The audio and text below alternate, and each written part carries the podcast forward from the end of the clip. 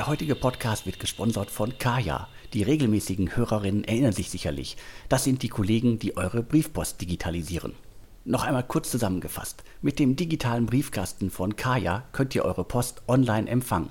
Dafür leitet Kaya eure Post um, bevor diese überhaupt bei euch im Unternehmen eintrifft und scannt sie tagesaktuell ein. In der Kaya Document Cloud könnt ihr dann alle eure Dokumente online verwalten und bearbeiten. So könnt ihr zum Beispiel eingehende Dokumente ganz einfach im Unternehmen verteilen, Rechnungen bezahlen oder Formulare ausfüllen und unterschreiben. Alles direkt aus der Kaya-Plattform heraus. Das funktioniert einfach, verlässlich und ist super effizient. Der Grund, warum ich euch das jetzt hier erzähle, ist ein äußerst erfreulicher. Kaya bietet mit Kaya für Startups jetzt ein Programm speziell für Startups an. Als Startup erhaltet ihr so bis zu 50% Rabatt auf alle Tarife bei Kaya. Damit gibt es jetzt wirklich gar keine Ausrede mehr. Schaut euch das Ganze mal genauer an. Alle Infos findet ihr unter www.getkaya.com/startups oder ihr googelt einfach mal Kaya für Startups. Kaya schreibt man übrigens C-A-Y-A. Alle Infos findet ihr wie immer auch in den Shownotes zum Podcast auf allen Plattformen und im Artikel auf deutschestartups.de. Hallo, herzlich willkommen zum Podcast von deutschestartups.de. Mein Name ist Alexander Hüsing, ich bin Gründer und Chefredakteur von deutschestartups.de. Heute spreche ich wieder mit Sven Schmidt, Seriengründer, Internetinvestor, OMR-Podcast-Legende und derzeit in Essen im Ruhrgebiet mit Maschinensucher unterwegs. Ja, auch von mir ein ähm, großen Dank an Kaya, ähm, der wiederholte Sponsor einer Ausgabe.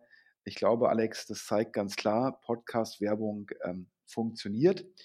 Und übrigens, glaube ich, die, die 100. Folge vom DS Insider Podcast, oder? Richtig, wir haben 100 Folgen jetzt damit geschafft. Also vielen Dank für deine Ausdauer, dass wir hier 100 Folgen gemeinsam gerockt haben. Ja, ich glaube, ich sage, ich muss dir danken, ähm, dass du da die Plattform Deutsche Startups zur Verfügung gestellt hast.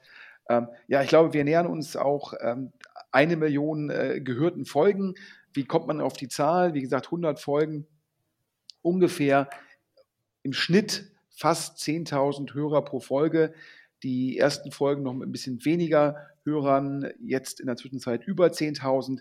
Und auch an der Stelle, äh, damit auch die nächsten 100 Folgen vom DS Insider Podcast kostenlos bleiben, Wer inserieren will und sich noch die alten Preise sichern möchte, kann sich beim Alex melden unter podcast.deutschestartups.de. Ähm, ich glaube, ähm, wir sind schon gut in den Herbst rein verkauft. Wie gesagt, für nur zweieinhalbtausend Euro, dafür bekommt man drei Nennungen, erreicht man, ich glaube, man kann das so sagen, die, die Creme de la Creme der deutschen Tech-Szene, ob das nun die Gründer sind, die General Partner von VCs, Growth-Investoren oder ähm, einflussreiche Multiplikatoren. Alle erreicht man über diesen Podcast hier und ich glaube, dass Kaya jetzt zum wiederholten Male inseriert, zeigt, ja, wie gut es funktioniert. Natürlich auch da ein Dankeschön an das Vertrauen. Ja, aber nun wollen wir uns gar nicht zu lange mit Selbstlob aufhalten, ähm, sondern direkt rein, ähm, Butter bei die Fische. Wir haben wieder einen Haufen exklusiver Themen. Ich glaube, ich habe mal durchgezählt, glaube ich, wieder neun Themen exklusiv. Ja, und Alex, du hast es, äh, ich glaube, bei der Recherche über Handelsregister und Markenanmeldungen entdeckt. Wir haben einen neuen großen Fonds im Ruhrgebiet. Genau so sieht es aus. Äh, der ein oder andere wird ja sicherlich den alten Fonds, den es äh, jahrelang im Ruhrgebiet gab, vermissen. Tengelmann Ventures, TEF Tengelmann Ventures ist ja äh, durch den, äh, ja, durch die großen Veränderungen bei Tengelmann und vor allen Dingen ja durch den äh, Tod von äh, Karl Erivan Haupt, wenn ich jetzt die richtigen Namen alle in Zusammenhang bringe, mehr oder weniger ja äh, ins Ausmanövriert worden. Also da gab es ja große Pläne, zehn Jahrespläne und das hat sich alles äh, nicht über Nacht, aber doch in den letzten Monaten schlagartig verändert. Das heißt, die Szene hat lange nichts von Tengelmann Ventures gehört und wir wissen den Grund. Ja, ich glaube, ähm, ich weiß gar nicht, ob man jetzt ähm, äh, Karl-Lewin Haupt schon als ähm, verstorben bezeichnen sollte. Ich glaube, er ist ja damals dann verschollen bei der, bei der, kann man sagen, Skiwanderung oder wie man das genau bezeichnet. Die Experten werden es besser wissen. Ja, und du hast es ja gesagt, äh, bei Tengelmann Ventures, äh, da gab, gibt es ein Top-Team. Ähm, die waren dann auch, äh, nachdem diesem ja, de facto ähm, nach diesem äh, externen Schock ähm, waren die dann Tengelmann lange sehr, sehr treu und loyal. ähm, und haben sich dann, ähm, ich glaube, im Laufe des letzten Jahres entschieden, ähm, aufgrund dessen, dass es ja bei Tengelmann, man konnte es in den Medien verfolgen, ich glaube, ob es nun das Manager-Magazin war oder sogar die Bild-Zeitung, dass es da zwischen den Familienstämmen äh, durchaus ähm, Friktion untereinander gab, was, glaube ich, ähm, teilweise Entscheidungsprozesse gelähmt hat. Dann hat das Team gesagt, ja, aber ähm, letztendlich, ähm, wir machen das jetzt alleine und äh, du hast den Namen entdeckt, CUSP Capital, also C-U-S-P Capital. Ja, da gab es eine Markenanmeldung und ähm, das Team, was ähm, zum Schluss, glaube ich, jetzt drei investierende General Partner, ähm, Christian Winter, sozusagen ähm, letztendlich der, der Gründer von Tengelmann Ventures, Jan Sessenhausen, der da auch schon General Partner war, vorher unter anderem, glaube ich, beim HTGF und äh, Wilken Engelbracht, ganz, ganz früher, Alex, wir wissen es noch, bei Atlas Venture und dann in der Zwischenzeit ähm, bei RTL und CEO beim VfL Bochum und ähm, jetzt halt der dritte General Partner bei Casp Capital. Casp Capital. Und ähm, wir können hier, glaube ich, ähm, der Flurfunk ähm, in Essen hat es schon so ein, seit ein paar Wochen berichtet von einem sehr, sehr erfolgreichen Fundraising, ähm, was jetzt auch nicht verwundert. Ich glaube, das Team, äh, nicht nur, klar, es ist schon ein bisschen länger her, die Erfolge Zalando und Delivery Hero, aber auch mit einem Investment in Klarna oder Wish. Da wurde nach nach dem Verständnis hier ähm, weit über eine Milliarde Wert ähm, für die Familie geschaffen, also für Tengelmann.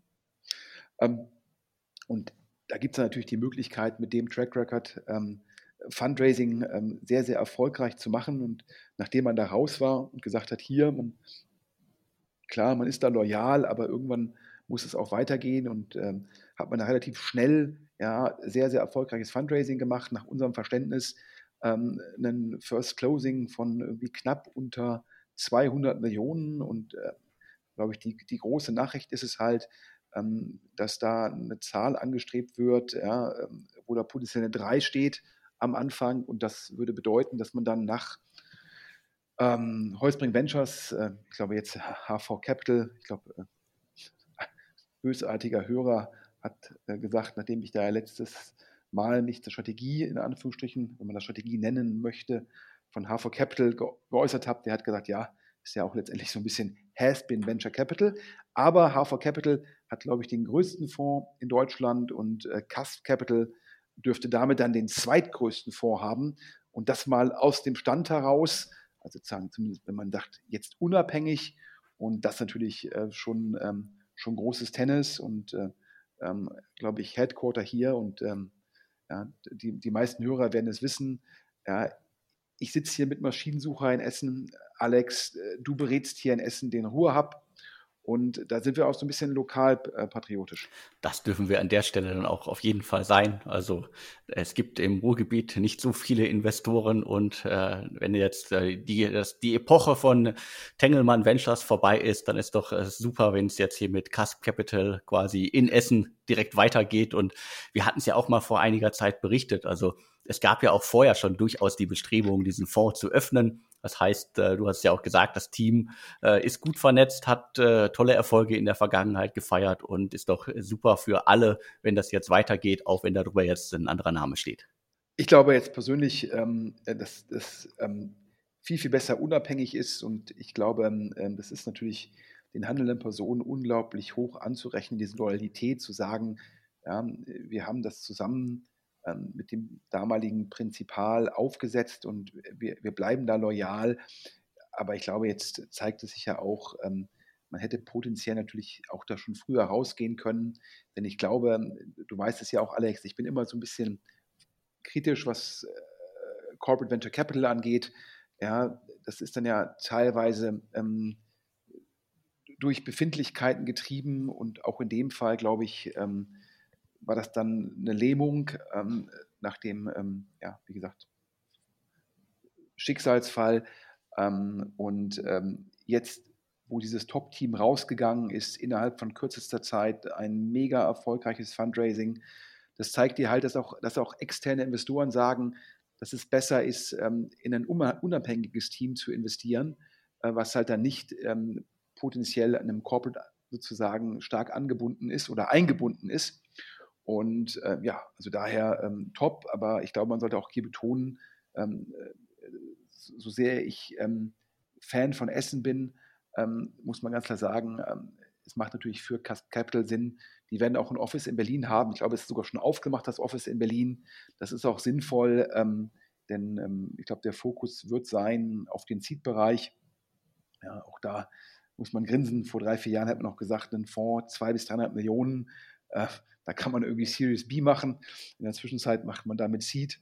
Ähm, aber ja, also es ist eine super Sache ähm, und für den Standort hier auch. Und ich glaube auch immer, wenn man unabhängig ist von einem Corporate, ist es dann auch viel einfacher, Strukturen aufzubauen. Dann ist man letztendlich viel nachhaltiger, weil man einfach über gute Performance, und die ist in dem Fall ja klar gegeben, äh, kann man da einfach eine super Plattform bauen und dann können die GPs halt auch zusammen alleinig ähm, die Entscheidungen treffen. Also daher glaube ich, per se eine super Sache und natürlich für die Gründer auch klasse, ähm, dass es jetzt noch einen Anbieter gibt, der richtig tiefe Taschen hat und ähm, gerade bei den Seed-Runden jetzt auch die entsprechend großen Tickets schreiben kann. Ähm, aber klar, also äh, ich hatte ja gesagt vor zwei Wochen, das ist ein kompetitiver Markt. Also daher, da sind die Erfolge der Vergangenheit, auf denen kann sich da niemand ausruhen. Auch das Cass Capital Team, was sicherlich sehr, sehr gut ist, auch die werden hart, hart, hart arbeiten müssen. Ich finde, die haben einen Vorteil und ähm, das ähm, ging in der Szene schon vor ein paar Monaten rum, ähm, in dem Sinne, dass, ähm, dass Tengelmann sich entschieden hat, sozusagen die Bestandsbeteiligungen ähm, in die Holding rüberzuziehen. Äh, sicherlich auch im Rahmen dessen, dass man gesagt hat, ähm, äh, Cass Capital geht halt raus und ähm, das führt halt dazu, dass die GPs halt nicht gebunden sind oder die Zeit nicht gebunden ist an irgendwelche Board sondern die setzen wirklich jetzt bei Null auf, ja, was natürlich auch für externe Investoren mega interessant ist, weil die halt sagen, ja, das ist ein, das ist ein erfahrenes GP-Team, das auch als Team zusammen erfolgreich war. Und ist meistens der Nachteil, ja, und da muss der eine muss sich darum kümmern, der andere darum und wenig Zeit für neue Themen. In dem Fall ein super Team, was sich komplett auf den neuen ersten Fonds fokussieren kann. Und das erklärt auch, warum man da so schnell so viel Geld eingesammelt hat. Ähm, und daher, äh, Alex, ich glaube, wir werden da dranbleiben. Definitiv. Und äh, da wird es dann sicherlich äh, viele spannende Investments geben, auf die die Szene dann auch schauen wird, weil du hast gesagt, das Team im Hintergrund, das viele Geld und äh, der Markt, der ohnehin in Bewegung ist. Dementsprechend, wir schauen da genau hin, wo Casp Capital demnächst investiert. Ja, also es, ähm, ich, es ist äh, durchaus ein Zungenbrecher, ja, also zumindest für den Nicht-Angelsachsen. Ähm, aber ich finde, äh, es hat auf jeden Fall dieses, diese CC-Geschichte, das hat irgendwie, das klingt ganz gut. Und äh, aber klar, so eine Marke, so eine neue Marke, muss man dann auch mit Leben füllen. Und auch da muss man ganz klar sagen, zum Schluss definiert sich die Marke eines VCs über das Portfolio. Ja, wenn das Portfolio gut ist, ja, ähm, äh, dann funktioniert das und dann kann man auch schnell Marke aufbauen. Ich werde oft gefragt hier, ähm, welche, welche VCs in Deutschland könne ich empfehlen? Dann sage ich immer, es muss halt jeder Gründer halt gucken, was dazu ihm passt. dann aber hier, ja, die Kollegen von Point9, die dann früh auf Marktplatz und SaaS gesetzt haben, haben damit meines Erachtens eine Top-Marke gebaut. Aber auch die Kollegen vom Visionaries Club, ja, ähm, die einfach sehr, sehr gut im Networking sind, sich unglaublichen Dealflow generiert haben dadurch, die sich un unglaublich gut verzahnt haben mit Fonds wie Sequoia, Index und Excel. Auch die haben in kürzester Zeit eine Präsenz gebaut. Ja, sie haben irgendwie so ein Jahrbuch rausgegeben. Ich finde das fast ein bisschen too much, aber es funktioniert, was die machen. Die haben ja auch diese, äh, diese Promi-Partys gemacht, ob man die jetzt hätte machen sollen während Corona. Es steht auf einem anderen Blatt. Ähm, aber ähm, damit sind die halt, haben die sich sehr schnell am Markt positioniert und haben dann ja auch äh, sich de facto in Runden reingedrängt, in Anführungsstrichen, und haben damit schnell ein Portfolio aufgebaut, damit ein Netzwerk von Gründern. Und es zeigt ja halt, ja, man kann auch im VC-Markt, wenn man schnell bei den richtigen Dingen dabei ist, auch schnell eine Marke aufbauen. Und da dürfen wir jetzt mal gespannt sein, ähm, wie gut ähm, das den Kollegen von ähm, Capital ähm, gelingt. Ja, aber mega spannender Ansatz, mega Team, ja, mega Geld. Nach Hören sagen, ja, heißt es auch, ja, ähm, man, man wolle da auch teilweise ein, zwei Growth-Runden machen und da ja, habe ich ja letzte Woche schon gesagt, oder vor zwei Wochen gesagt, ja, da bin ich halt skeptisch, ja. Wenn wir aktuell sehen und wir können ja, Alex, nicht immer alles reden. Ich glaube, du hattest ja letzte, vor zwei Wochen, glaube ich, schon diese eine Tiger-Runde angesprochen, von der wir wussten, die dann, glaube ich, ein, zwei Tage später veröffentlicht worden ist. Ähm, da ist der Markt aktuell schon äh, monster mega kompetitiv bei der Series A und Series B.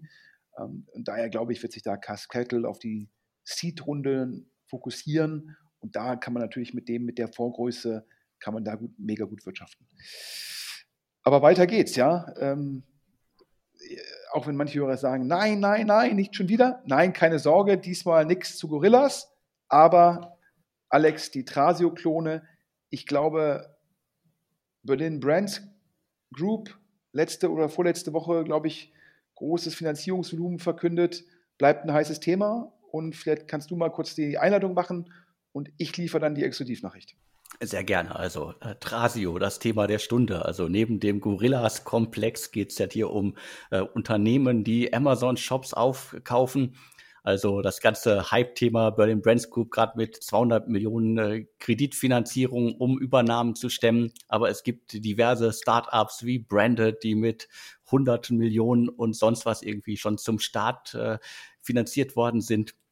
Das Konzept ist, habe es ja gerade schon gesagt, das Konzept ist relativ einfach. Also wir reden davon, dass Unternehmen hingehen, die schauen sich an, welche Shops äh, sind spannend, wer ist gut unterwegs, wen können wir aufkaufen und können das Produkt um einiges besser machen. Ich habe auch noch einen Podcast dazu zum Thema The Strice Group. Die haben ja auch 100 Millionen von Alstin und Co. bekommen. Da gibt es demnächst also einen Podcast äh, mit äh, Sebastian Funkel, einem der Gründer, wo er mal das ganze Segment aufdröselt. Also freut euch darauf, dass es wirklich ein Deep Dive in das ganze Thema, aber dauert noch ein bisschen, bis der online geht.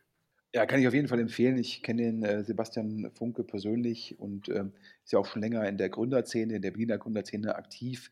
Hatte ja auch schon, bevor Trasio, der Trasio-Hype losgetreten worden ist, ähm, war er ja schon irgendwie äh, aktiver Amazon-Händler und hat daher eine sehr, sehr hohe Sektorkompetenz. Und äh, wir hatten ja hier auch exklusiv über das Thema berichtet, ähm, über das Team, ja, der Mark Hartmann, ehemals äh, Heinemann und Associates und ähm, halt auch der Ex-Goldman Sachs Banker. Das heißt, da ein Top-Team und glaube ich, der Herr Maschmeyer da auch mit die Finanzierungsrunde angeführt. Da ist auch, glaube ich, äh, tiefe Taschen. Und ähm, aber ja, es sind ja nicht nur, das wird halt das Spannende, ja, also Berlin's Brands Group. Ähm, ähm, und äh, da gibt es ja so viele Leute äh, mit, äh, mit tiefen Taschen im Markt und die Taschen von Seller X, ja, ähm, ich glaube, Alex, korrigiere mich, initial Sherry, in der Zwischenzeit noch ein paar andere drin. Ähm, die werden jetzt noch ein bisschen tiefer, denn L. Ketterton investiert. Und den Namen hatte man in Deutschland, ging der vor ein paar Wochen durch die Presse, denn die haben Birkenstock gekauft. Die hatte ich vorher auch noch nicht auf dem Schirm. Also erst durch das Investment von Birkenstock und äh, nachdem wir darüber gesprochen haben, hatte ich das nochmal in Erinnerung mir gerufen. Äh, dementsprechend also ein, ein Name, den ich nicht auf dem Schirm hatte, aber was muss man über die wissen? Also ich glaube, amerikanisch-französische äh, Private Equity Firma und die sind, glaube ich, 20 äh, Milliarden Dollar schwer. Dementsprechend, da sind die Taschen wirklich tief. Korrekt, also ursprünglich gegründet als Ketterton mit einem Fokus auf ähm, Consumer-Themen, ähm, also jetzt vor 20 längerer Zeit gegründet, also Consumer im Sinne von auch offline. Und ähm, dann hat der, ähm, glaube ich, der reichste Mann von Europa, der in Anführungsstrichen Gründer von ähm, LVHM, hat äh, sein Family Office und teilweise auch Aktivitäten von LVHM mit denen zusammengelegt und seitdem heißt die Firma L Catterton und ähm, hat dann ja auch, ich glaube, ursprünglich zumindest so die Story in der Presse, wollte Birkenstock ähm, am liebsten an LVHM verkaufen. Und dann haben die gesagt, ja, passt jetzt von der Marke äh, fast, aber nicht ganz. Und dann hat es ja im Endeffekt der, der PE-Arm in Anführungsstrichen äh, gekauft und, glaube ich, Birkenstock angeblich 4 Milliarden Deal, also mit einem richtig hohen Multiple. Und ja, und die sollen jetzt in Seller X investiert haben. Und das Spannende ist es da, da habe ich mich umgehört, ja, wie kann das sein? Machen die jetzt auch ähm, letztendlich Growth Investments und passt natürlich inhaltlich im Sinne von äh, Konsumentenfokus und da kommen wahrscheinlich, treffen gute komplementäre Kompetenzen aufeinander. Und da hat mir dann jemand zugerufen, ja, ja, das, äh, die haben ja, also Al Catterton, die hätten ja den Kollegen Mitterlehner von Vitruvian, Vitruvian Growth Investor, Tech Growth Investor aus London abgeworben und hätten dazu noch ähm, Christopher North, äh, jemanden, der unglaublich erfahren ist ähm, im Bereich E-Commerce. Also die beiden hätten die gewonnen. Der Christopher North, der hätte äh, ja, ähm, war ja irgendwie CEO, glaube ich, von, äh, von Shutterfly und war davor auch äh, CEO von Amazon UK. Also sprich, die hätte Al Catterton äh, angeworben, um halt das Growth Investing zu machen im Tech-Bereich. Und wenn du bedenkst, hier, ja, also Al Catterton Consumer Focus, dann Christopher North, ehemaliger CEO von Amazon UK, jetzt das Investment in Teller X, das macht natürlich Sinn. Also daher, wir wollten nur noch rausfinden, wie viel ist FK, wie viel ist EK, das ist immer die Frage bei solchen Investments. Wenn man da die Summen teilweise hört, ähm, äh, ist das dann teilweise äh, FK, Fremdkapital, was an Bedingungen geknüpft ist. Und das haben wir noch nicht rausgefunden, da sind wir dran. Ähm, falls es ein Hörer weiß, ihr wisst ja auch immer, äh, liebe Hörer, da danke für euren ganzen Input. Ihr könnt euch A, ähm, anonym auf der Webseite melden, dann braucht ihr nicht meine E-Mail-Adresse. Ähm, wer sich melden möchte per E-Mail, kann ja auch irgendwie eine Wegwerf-E-Mail-Adresse nutzen und dem Alex an podcast.deutsche Startups mailen. Ähm, aber daher, die rüsten alle auf, ja. Also 200 Millionen Berlin Brands Group, jetzt wahrscheinlich, wenn Al Catterton da investiert, reden wir sicherlich über eine Gesamtrunde von 50 Millionen plus bei Seller X. Ja, es bleibt kompetitiv, Alex. Definitiv. Also äh, da kommt man selber gar nicht mehr hinterher, wer jetzt wie viel Millionen hat, äh, wer was bekommt. Also auf jeden Fall zeigt es, äh, da ist noch einiges zu erwarten und äh, gefühlt haben sich jetzt alle so in den letzten Wochen so richtig gut in Stellung gebracht mit äh, äh, starken Partnern, äh, milliardenschweren Partnern teilweise. Also da erwarte ich dann auch richtig große Sachen. Ach übrigens, äh, wir wollten ja eigentlich nicht über Gorillas sprechen, aber das, was wir vor Wochen vermeldet haben, äh, der ähm, ja, ehemalige Delivery, Delivery Hero-Macher, ähm, der dann ja bei äh, Softbank war. Das ist jetzt, glaube ich, letzte Woche publik geworden. Der Gorillas-Klon in den Developing Markets, wie man es so schön nennen möchte. Ich glaube, Mexiko, eines der ersten Länder. Und ähm, wir hatten ja schon vermeldet, Geld von H4 Capital, Geld von Softbank und auch hier hat Tiger investiert. Aber ab zum dritten exklusiven Thema. Ähm, Alex, ich glaube, du hast den Begriff geprägt. geprägt. Äh, in einem Satz kannst du erklären, was ist Tomorrow? Richtig, also Tomorrow, ein Fintech, äh, das schon einige Jahre im Markt ist. Ich habe sie beschrieben als Mischung aus N26 und der Ökobank GLS. Das heißt, wir reden hier über eine Neobank, die im Grunde GLS als Vorbild hat. Wie gesagt, äh, ist schon etliche Jahre im Markt, 2017 gegründet, gab auch schon Investitionsrunden beim Unternehmen und äh, wir haben jetzt hier eine weitere. Ja, also ich, uns ist zugespielt worden, dass die sich im Fundraising befinden. Also äh, noch kann man da, glaube ich, kein Signing verkünden. Jetzt mal hier für alle Hörer ähm, mal ein paar spannende KPIs aus dem Fundraising-Deck, ähm, was uns vielen Dank da an die Hörer von einem Hörer zugespielt worden ist. Ähm, also wie du schon gesagt hast, ähm, äh, äh, Tomorrow ist äh, N26 meets GLS. Ähm, bisher sind da scheinbar 15 Millionen Euro geflossen und zwar eine Mischung aus äh, Crowd-Investments, ähm, ganz normalen klassischen EK-Investments, also Eigenkapital-Investments oder Primary-Investments von, von VCs und dazu noch Convertibles, also Geld, was in die Firma geflossen ist und bei der nächsten Runde dann mit einem Abschlag zu der dann Bewertung konvertiert. Da sind also bisher 15 Millionen drin und jetzt gibt es ein Fundraising von bis zu 25 Millionen. Wahrscheinlich, wie das immer so ist, werden da die Convertibles mit reingerechnet. Also das, die, das frische Geld, was dann netto fließt, ist dann ein bisschen geringer. Ähm, bisher hat Tomorrow 80.000 Kunden oder aktive Nutzer. Man positioniert sich so ein bisschen als die Neobank für, das, für die höherwertige Zielgruppe. Ähm, das macht man fest an dem KPI. Was ist sozusagen der durchschnittliche Betrag, der auf einem Konto ist? Ja, der Anglizismus ist Average Deposit. Ja, und da sagt man, da hat man 2000 Euro. Ja, und ähm, N26 oder Revolut, das ist sozusagen die Neobank aus UK, die hätten halt im Schnitt nur 200 bis 400. Also der äh, Tomorrow sagt, man differenziert sich über den, über den höheren Deposit und der sei im Schnitt fünf bis zehnmal höher als der der natürlich auch weitaus bekannteren Konkurrenz N26 und Revolut. Ja, so ein Fundraising, wo man dann sagt, hier 15 bis 20 Millionen frisches Geld. Das deutet halt im Endeffekt auf so eine Pre-Money hin um die 70 bis 80 Millionen Euro.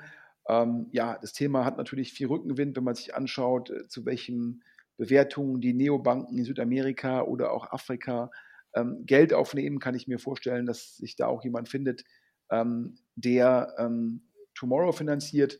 Aber ich habe nur gestaunt. Ich habe gedacht, boah, die sind ja schon ein bisschen dabei, da ist auch schon richtig viel Geld reingeflossen. Ich fand jetzt 80.000 Kunden mit so 2.000 Euro im Schnitt Assets, das ist also im Endeffekt so 160 Millionen Euro äh, Assets under Management, wenn man so will. Ich fand das jetzt gar nicht so viel, Alex.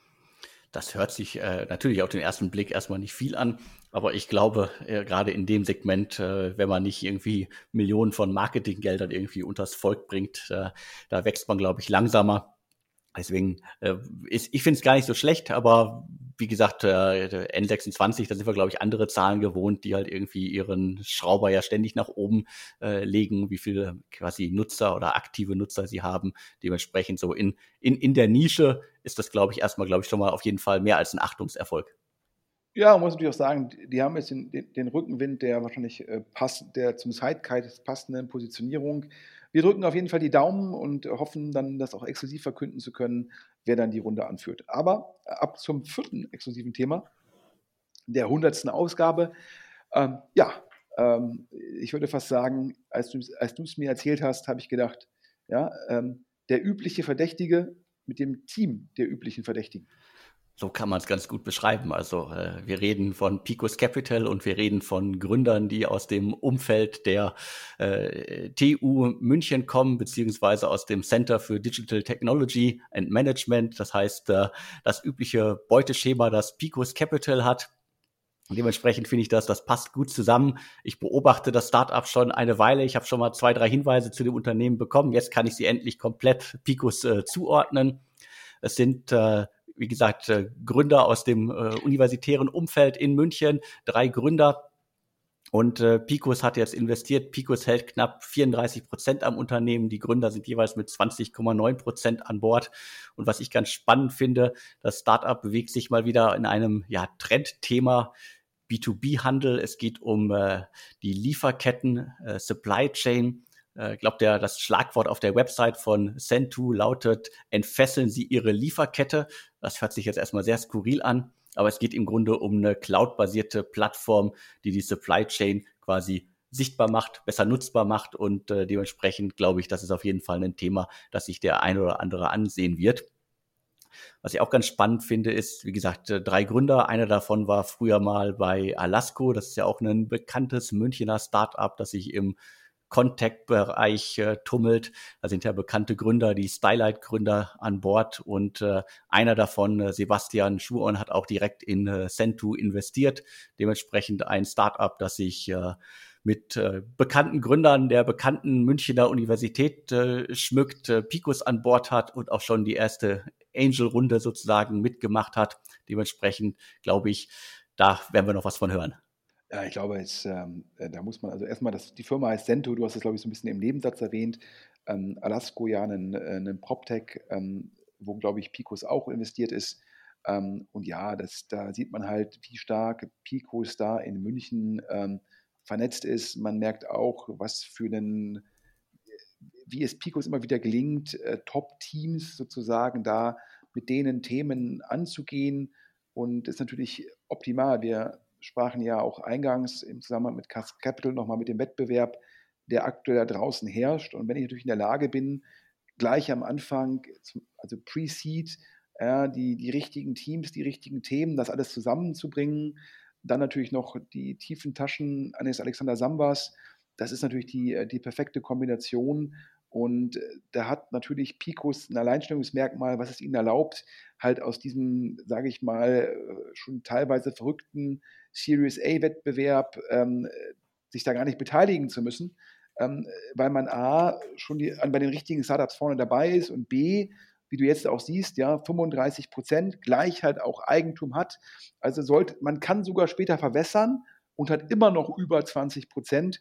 Das ist natürlich eine Luxusposition und ähm, äh, zeigt natürlich, dass da Alexander Samba und Jeremia, Jeremia, Jeremia, Jeremias Heinrich einen äh, Top-Job machen. Und ähm, ja, also ähm, das, was da früher vielleicht mal Rocket äh, sehr, sehr, sehr, sehr gut gemacht hat, da ist da Picus der legitime Erbe mit einem natürlich leicht angepassten System und äh, sehr, sehr guter Weitsicht. Und daher glaube ich, werden wir wahrscheinlich irgendwie in, in einem Jahr die, die, die nächste größere Runde da aus dem Picus-Universum im Fall von Sento ähm, berichten können. Der heutige Podcast wird gesponsert von Kaya. Die regelmäßigen Hörerinnen erinnern sich sicherlich. Das sind die Kollegen, die eure Briefpost digitalisieren. Noch einmal kurz zusammengefasst. Mit dem digitalen Briefkasten von Kaya könnt ihr eure Post online empfangen. Dafür leitet Kaya eure Post um, bevor diese überhaupt bei euch im Unternehmen eintrifft und scannt sie tagesaktuell ein. In der Kaya Document Cloud könnt ihr dann alle eure Dokumente online verwalten und bearbeiten. So könnt ihr zum Beispiel eingehende Dokumente ganz einfach im Unternehmen verteilen, Rechnungen bezahlen oder Formulare ausfüllen und unterschreiben. Alles direkt aus der Kaya-Plattform heraus.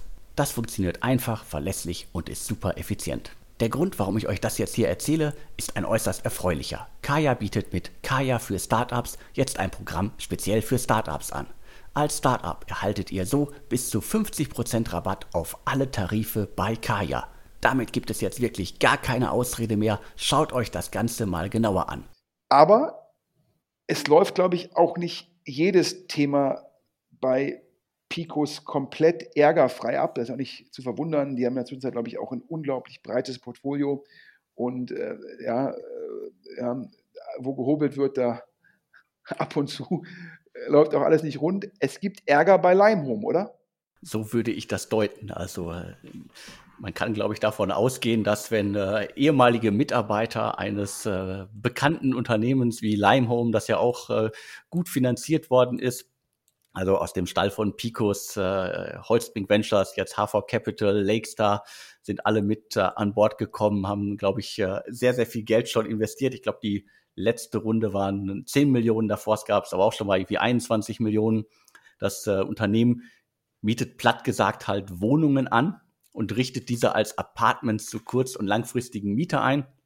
Also so ein bisschen im Hotelsegment, sagen wir, unterwegs. Äh, man kann da irgendwie völlig kontaktfrei einchecken, das Ganze buchen und so weiter. Ich habe selber schon mal in einem Limehome Apartment im Ruhrgebiet äh, genächtigt, also alles sehr schick, sehr nett. Und wie gesagt, äh, sehr viel Geld schon eingesammelt. Und wie gesagt, wenn äh, drei Mitarbeiter, die teilweise mehrere Jahre an Bord waren, jetzt hingehen und ein sagen wir, einen Wettbewerber gründen, der Charlie heißt, die Charlie Group, dann macht das, glaube ich, irgendwie äh, den, den Investoren und vermutlich auch dem Gründerteam von Limehome relativ wenig Spaß. Da kann man einfach mal von ausgehen. Und äh, wie es mir scheint, äh, die Charlie Group, die sucht sich so ein besonderes Segment raus, also die versprechen im Grunde, wir übernehmen kleine, charaktervolle Hotels mit Geschichte und Prestige in Westlagen und äh, bauen die dann quasi in ihrem Design, in ihrem Konzept um.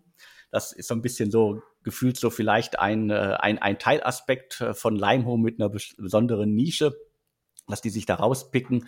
Und da kann man auf jeden Fall, also äh, da, wenn mir das jemand erzählt, dann würde ich immer darauf tippen, hm, so richtig äh, krachfrei kann sowas eigentlich nicht ablaufen. Dementsprechend gehe ich davon aus, dass es da einiges an Theater, an Krach hinter den Kulissen bei Limehome gibt. Und äh, selbst wenn die alle im Guten gegangen sind, dann kann man davon ausgehen, dass, äh, dass keiner wirklich mögen kann, wenn ehemalige Mitarbeiter einen Wettbewerber gründen und Jetzt noch als letzte Info, was ich ganz spannend finde, also drei Gründer halten jeweils so 23 Prozent. Es gibt aber auch schon einige Investoren, das macht das Ganze dann nochmal ein bisschen spannender. Und ich würde die mal alle so in dem Immobiliensegment äh, zuordnen und dementsprechend äh, kurz zusammengefasst, äh, Ex-Limehome-Mitarbeiter gründen Wettbewerber und haben schon die ersten Kapitalgeber an Bord. Ja, ich glaube, das ähm, wird da sicherlich Befindlichkeiten gegeben haben. Und dann ist auch mal die Frage, dürfen das dann die Mitarbeiter oder äh, gibt es da äh, irgendwelche Themen? Und ich glaube, deine Quelle hat ja auch gesagt, dass es da potenziell rechtliche Auseinandersetzungen gibt. Das konnten wir jetzt bisher ähm, nicht bestätigen. Also nur ein Gerücht. Man kann natürlich auch positiv sagen, als Spin, ja, wenn Mitarbeiter sagen, wir gründen das gleiche nochmal und die haben es ja von innen gesehen, dann muss das ex extrem gut funktionieren. Also wahrscheinlich, wenn die Leimhohen-Kollegen sagen, ja, wir sind Marktführer, wir haben Rückenwind und klar, unser Modell ist geschnitten Brot oder wie geschnitten Brot und daher muss man immer damit rechnen, dass Mitarbeiter sagen, das mache ich jetzt auch. Also daher, das ist dann der positive Spin, aber natürlich lenkt so ein interner Ärger sicherlich auch so ein bisschen dann vom Tagesgeschäft ab. Ähm, wir bleiben dran, freuen uns über Hinweise. Ja. Und jetzt zu dem Thema, was glaube ich vor ein, zwei Jahren äh, ein echter Hype war, transaktionale Messenger. Ja, da waren ja das Beispiel, ich glaube, ähm, äh, Schoko ähm, oder auch Reiki. Und übrigens, nach Hören sagen, Schoko Race scheinbar eine neue Runde. Habe ich als Gerücht gehört, das haben wir noch nicht bestätigen können. Das ist ein anderes Thema. Auf jeden Fall gab es dann ja eine ganze Menge transaktionale Messenger für verschiedene Branchen. Und ich persönlich fand, dass das für Handwerker Sinn macht. Und äh, die Kollegen von Visionaries Club hatten scheinbar die gleiche, haben die These geteilt und haben das Team um Simplo gefundet. Simplo letztendlich so eine Art, wie gesagt, statt für Restaurantbetreiber, für Handwerker, die dann halt über einen transaktionalen, vertikalen Messenger halt Sachen schnell bestellen können, die sie auf der Baustelle brauchen und so weiter und so fort. Und Alex, da hast du rausgefunden, dass die These, ja, entweder passt die These nicht oder aber die Exekution, wie auch immer, Simplo ist nicht mehr. Genau, Simplo ist äh, gerade dabei, abgewickelt zu werden. Das Team, die Investoren, also du hast gesagt, Visionaries Club und Atlantic Labs waren die Investoren. Das Team, die Gründer und die Investoren haben beschlossen, wir lassen das Thema sein. Das funktioniert in der derzeitigen Situation nicht. Also ein transaktionaler Messenger für Handwerker, die Baumaterial mal eben schnell bestellen, weil sie es auf der Baustelle brauchen. Das klingt zwar gut und das Unternehmen konnte auch, glaube ich, sehr, sehr viele kleinere und größere Handwerker für das Projekt begeistert in der Anfangsphase. Aber das waren sozusagen so die Early Adapter der Branche. Das Ganze dann auszurollen auf die Gesamtbranche, das äh, zeigte sich dann doch nach etlichen Monaten, war dann viel, viel schwieriger als gedacht. Da kommt sozusagen der, äh, der Satz zum Vorschein, wer jetzt 30 ist oder Mitte 30 ist und in der Branche aktiv ist, äh, das ist dann quasi noch ein für uns vergleichsweise junger Handwerksbetrieb. Der ist halt trotzdem schon teilweise 15 Jahre in der Branche. Und da gilt allgemein, äh, das Geld wird auf der Baustelle verdient und nicht im Büro oder beziehungsweise nicht mit irgendwelchen Spielereien. Dementsprechend, das Team konnte am Anfang Early Adapter begeistern. Das hat da auch gut funktioniert. Aber das Umlegen auf die breite Masse an Handwerkerbetrieben hat nicht funktioniert. Aber das Thema ist noch nicht ganz durch. Und zwar einer der Gründer, Marcel äh, Meitzka, der setzt jetzt sozusagen auf die, auf, auf die Geschichte von Simplo auf mit den Investoren. Aus Simplo wird jetzt Momo. Und das ist ein Unternehmen, äh, das sich so ein bisschen im PropTech, Fintech-Segment bewegt. Und da geht es dann so ein bisschen um das Thema Mietkautionen und wie man das Ganze irgendwie besser machen kann. Da wird sozusagen dann teilweise die Geschichte von Simplo mit dem Team weitergeführt. Aber wie gesagt, nur einer von zwei Gründern ist da noch mit an Bord. Aber die Investoren setzen da weiter auf das halbe Team. Und ich glaube auch äh, etliche der Mitarbeiter, ich glaube, es waren so 12, 14 Mitarbeiter, je nachdem, wie man es zählt, mit Praktikanten und so weiter, die bei Simplo an Bord waren. Da sind jetzt auch äh, schon wieder quasi neue Stellen geschaffen worden. Das heißt, dieses Aus von Simplo ist quasi eine beschlossene Sache der Gründer und Investoren gewesen, aber es geht zumindest teilweise weiter, auch wenn Simplo quasi dann verschwinden wird. War natürlich ein Frühphasenthema, Simplo. Da ist auf einer äh, These investiert worden von äh, Christoph Mehr und den Visionaries Club Kollegen. Und ja, also ähm, zum Schluss natürlich auch so, dass die Handwerkerbranche aktuell ähm, teilweise von Corona profitiert, weil die Leute mehr in ihr Zuhause investieren dadurch oftmals ähm, sozusagen geschlossen wegen Erfolg. Und in solchen Zeiten ist natürlich teilweise der Veränderungswille ähm, ist da reduziert. Ähm, Im Restaurantbereich entstehen natürlich immer wieder, zumindest vor Corona, immer wieder neue Restaurants. Also die Restaurantbranche, eine Branche mit viel, viel Veränderung. Und das hilft natürlich dann auch wiederum, ähm, viel mehr neue Ansatz- oder Aufsetzpunkte was jetzt wahrscheinlich im Handwerkerbereich in letzter Zeit nicht der Fall war. Also daher, ja, schade, aber ähm, es gehört dazu, das darf man nicht vergessen. Ja, wir haben ja, sehen ja aktuell relativ wenige Startups scheitern. Das ist auf der einen Seite natürlich positiv, auf der anderen Seite muss man natürlich auch sagen, dass ähm, teilweise da tote Pferde weiter geritten werden und es ist einfach nur konsequent zu sagen, hier da haben die KPIs nicht gepasst, wir machen was Neues. Ähm, das ist dann aus äh, volkswirtschaftlicher Sicht oftmals viel, viel besser, dass dann eine, eine Volkswirtschaft flexibel bleibt und dann auch die Ressourcen neu allokiert werden. Also daher, und es ist natürlich einfach äh, das Tagesgeschäft eines, eines Pre-Seed-Gründers und ähm, ähm, also derjenige, der der neue aufsetzt, das, äh, das darf man nicht vergessen. Ja? Wenn wir über die ganzen Erfolge reden, ja, ähm, manche Modelle funktionieren halt nicht und das ist natürlich noch mehr das Tagesgeschäft eines Pre-Seed ähm, ja, da ja, sind halt einfach Wetten in der Anfangsphase und äh, manche Wetten, auch wenn sie ex ante noch so sinnvoll äh, klingen, gehen dann halt doch nicht auf. Also daher ähm, drücken wir die Daumen, dass der Gründer mit dem nächsten Venture da mehr Erfolg hat. Alex, du bleibst da dran, du hast da beste Quellen. Ähm, ja. Und jetzt zu dem Thema, ähm, was auf den ersten Blick eigentlich auch ganz sinnvoll klang, nämlich ähm, eine Vertikalisierung von ähm, Spotify. Ja? Also statt zu sagen, ähm, ich habe einen horizontalen Anbieter, wie jetzt irgendwie dieser, Spotify oder natürlich auch das entsprechende Apple-Produkt ähm, oder Amazon Music, äh, gibt es dann halt im Endeffekt vertikal fokussierte Player, die dann in dem Bereich mehr Tiefe und mehr Features liefern können. Und davon war einer der Anbieter oder ist einer der Anbieter aus Deutschland. Und äh, Alex, du hast über die Firma und die heißt Idagio schon öfter berichtet. Richtig, also ist mir gut bekannt. Ein äh, Streaming-Dienst für klassische Musik. Das macht auf jeden Fall Sinn. Äh, das Segment ist ja extrem schwierig, äh, gerade wenn ich mich jetzt äh, als plumpes Beispiel, wer sich für Mozart und äh, eine kleine Nachtmusik von Mozart interessiert, der will vielleicht irgendwie die Aufnahme hören, die der und der äh, Musiker das äh, sonst wie irgendwie vor fünf Jahren sonst wo gespielt hat. Also da gibt's ja äh, sehr, sehr viele Mechanismen, die quasi jetzt in der normalen Musikwelt nicht unbedingt äh, gefragt sind. Da zählt es ja nur, dass das neue Album, das ist der Künstler und fertig. Aber bei klassischer Musik geht es ja wirklich darum, wer ist der Dirigent, äh, wer sitzt äh, am, äh, am Klavier, wer sitzt am Piano, wer ist da und da unterwegs. Also dementsprechend, da gibt es äh, ganz, ganz andere Mechanismen, die da wichtig sind. Und die Dacio wollte dieses Segment im großen Stil äh, aufräumen. Also die, das Gründerteam hatte auch schon Erfahrung gehabt im Musiksegment und wie gesagt, äh, ein spannendes Thema. Die hatten auch schon, glaube ich, fast 25 äh, Millionen Euro eingesammelt und dementsprechend waren die ganz gut dabei. Und äh, ein Investor, den hatten wir gerade schon angesprochen, Tengelmann Ventures, B2B Partners war an Bord aber auch noch etliche andere und auch die Deutsche Grammophon war beteiligt oder ist auch immer noch beteiligt.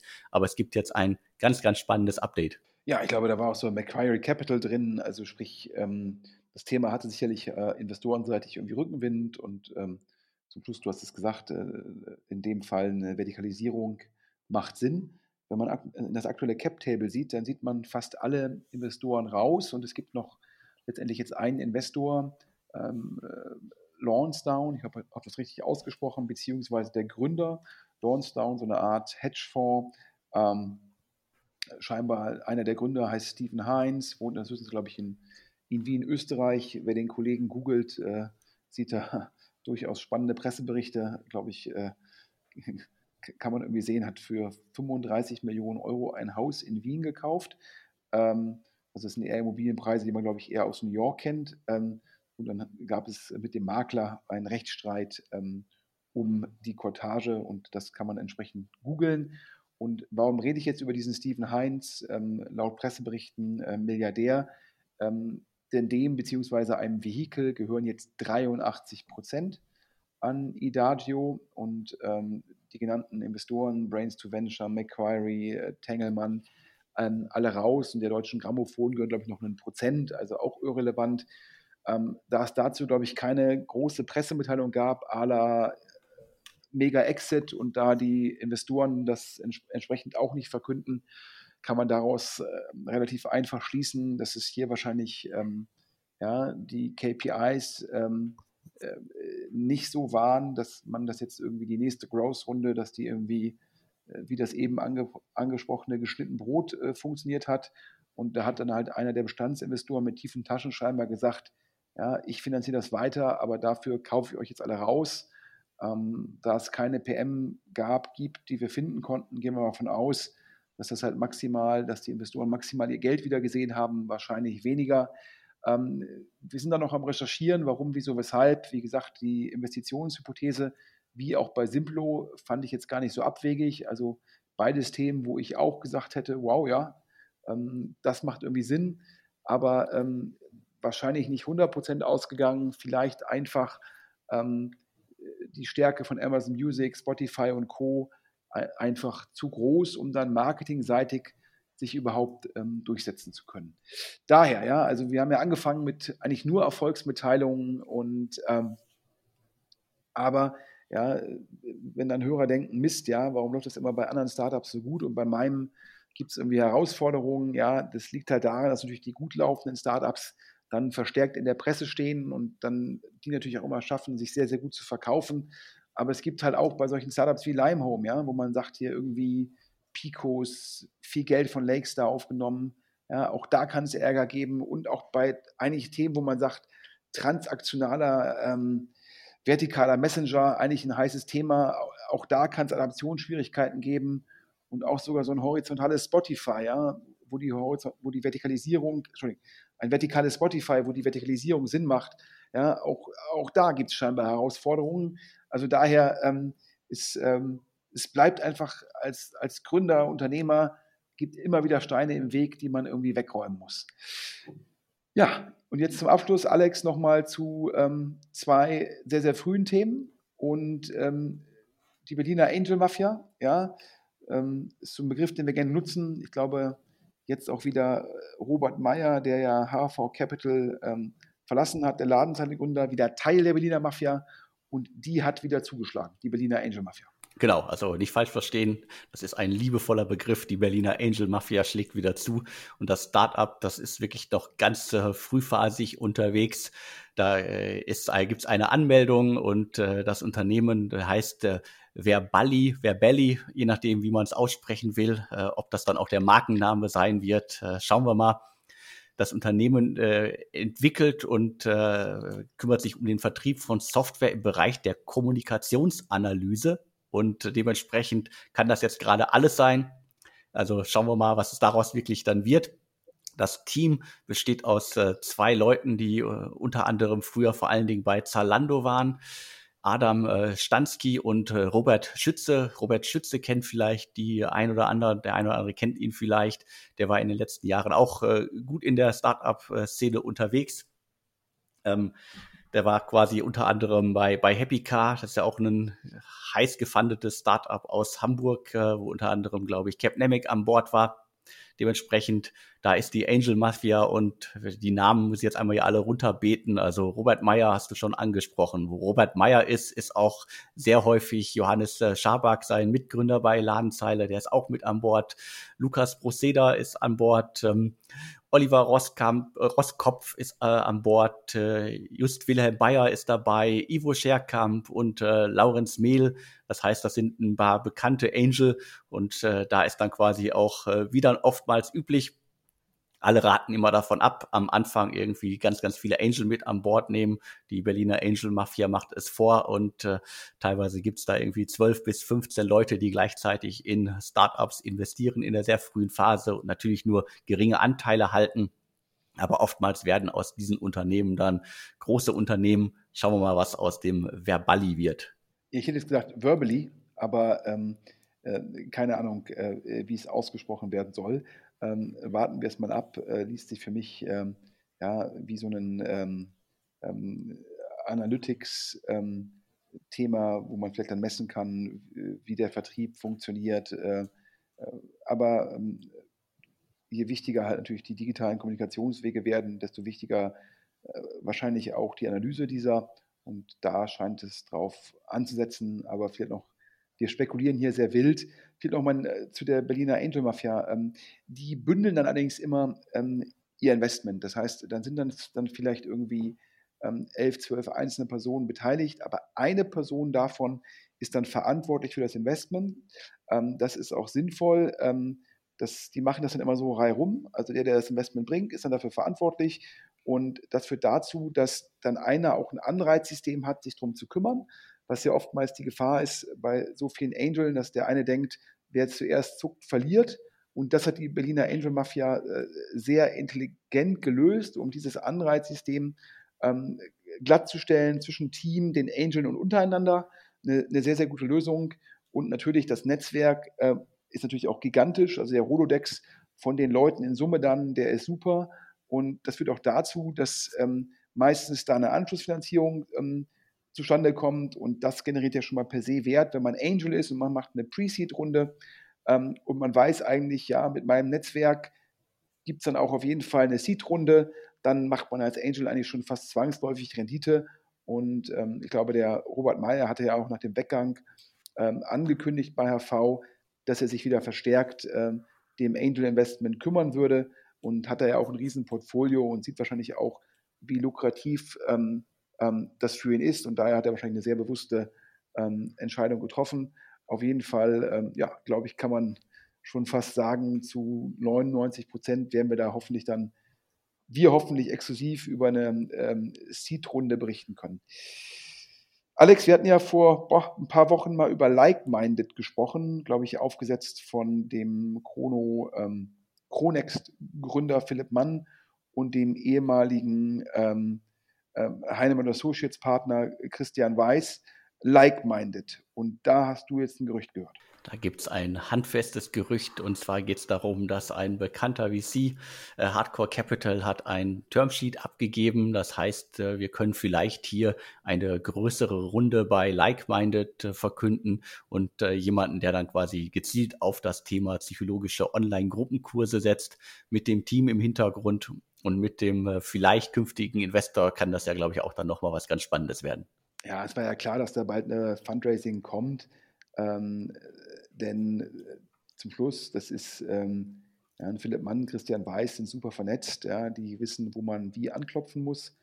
Ähm, und ähm, dazu hatte ich ja gesagt, äh, nach meinem Verständnis in dem Markt, ähm, Corona bedingt, ähm, viel Nachfrage nach so einer Therapie, leider Gottes aus Sicht der Betroffenen halt äh, zu wenig Angebot. Das heißt, äh, da stoßen halt die äh, Therapeuten an ihre Grenzen aktuell.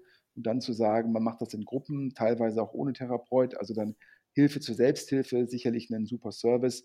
Das Ganze digital passt natürlich in unsere Zeit und ähm, daher Hardcore mit dem Fokus auf äh, Consumer-Themen ähm, passt da auch, auch äh, teilweise schon E-Health Investments. Also daher, das macht für mich Sinn, das Gerücht. Also dass wir da über eine Runde berichten werden, in jedem Fall und dass Hardcore da potenziell zum Zuge kommt, das macht auch Sinn. Äh, schauen wir mal, ob es in dem Zusammenhang auch Änderungen an der Gesellschafterstruktur gibt. Ich hatte ja angemerkt beim letzten Mal, äh, ich war überrascht, wie viele Anteile Philipp Mann an der Firma hält. Das ist eigentlich untypisch und viele Investoren sagen, ja, ist ja nicht ganz so gut, wenn da einer, der gar nicht operativ involviert ist, so viele Anteile hat.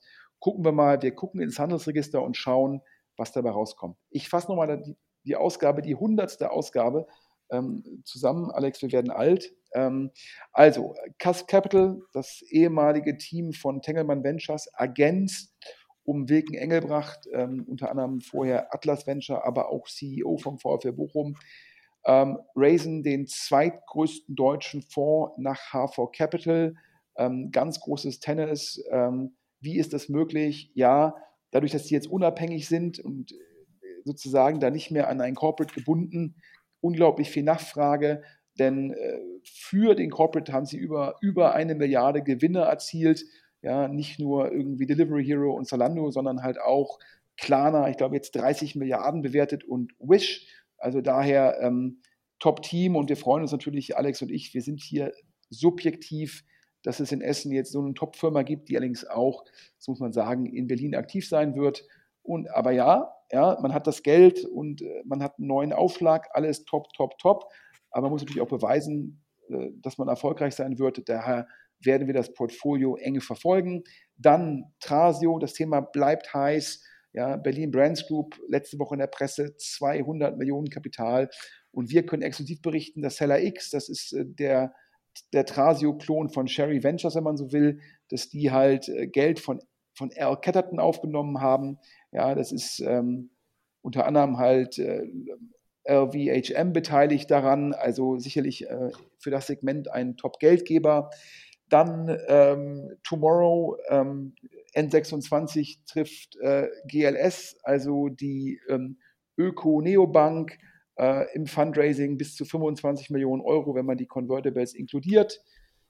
Picos, ja, die Jungs holen immer wieder die Top-Teams hervor und wieder aus dem CDTM-Umfeld, ja, also die üblichen Verdächtigen, und ich habe ja vorhin gesagt, der übliche Verdächtige fandet die üblichen Verdächtigen und natürlich ein ganz klares Modell, was einem die Differenzierung erlaubt. Picos punktet mit Kompetenz in der frühen Phase und muss so nicht in den Wettbewerb mit Tiger Global, Kotu und Co. Aber gibt immer ganz viele positive Nachrichten, aber es auch für die Gründer da draußen, die denken, Mensch, ja, überall läuft es wie geschnitten Brot, nur nicht bei mir. Ja, das ist, hat was mit Survivorship Bias zu tun. In dem Podcast natürlich der Fokus auf die Firmen, die da gerade großes Geld raisen. Aber auch bei solchen erfolgreichen Firmen wie Limehome äh, von Picos finanziert, kann es Ärger geben. Da haben drei Mitarbeiter einen Wettbewerber gegründet, die Charlie Group. Da gucken wir, wenn da jemand noch mehr Informationen hat, gerne an podcast.deutsche Startups. Ja, und Simplo, ja, zugemacht. Ja. Da hat Visionaries Club investiert und auch noch Christoph Mehr, also eigentlich Leute mit richtig viel gutem Bauchgefühl und richtig guter Vernetzung. Aber die Adaptionsrate bei den Handwerkern hat nicht gepasst. Aber einer der Gründer macht weiter, jetzt scheinbar irgendwie PropTech mit Fokus auf Kaution. Wir gucken mal. Idagio, ja, das Spotify für klassische Musik, gehört jetzt zu 83 Prozent einem Hedgefonds-Milliardär. Stephen Heinz, ähm, Macquarie, Brains to Venture und auch Tengelmann nicht länger investiert. Kein Zeichen für einen großen Exit. Ja, und du hast es berichtet, Alex, exklusiv, äh, verbally, ein neues Investment der Berliner Angel Mafia, ja, natürlich rund um Robert Meyer und Johannes Schaback. Ähm, und das fast die Garantie, dass es da zu einer Seed-Runde bald kommt. Und final, wir hatten schon über Like-Minded berichtet, Gruppen, äh, Gruppentherapie, sinnvoller Ansatz in den aktuellen Zeiten. Und da gibt es scheinbar ein Termsheet von Hardcore Capital. Das waren die neun exklusiven Themen. Alex, es bleibt viel Rückenwind im Markt und ähm, wir drücken allen Gründern die Daumen, äh, dass das noch lange so ist.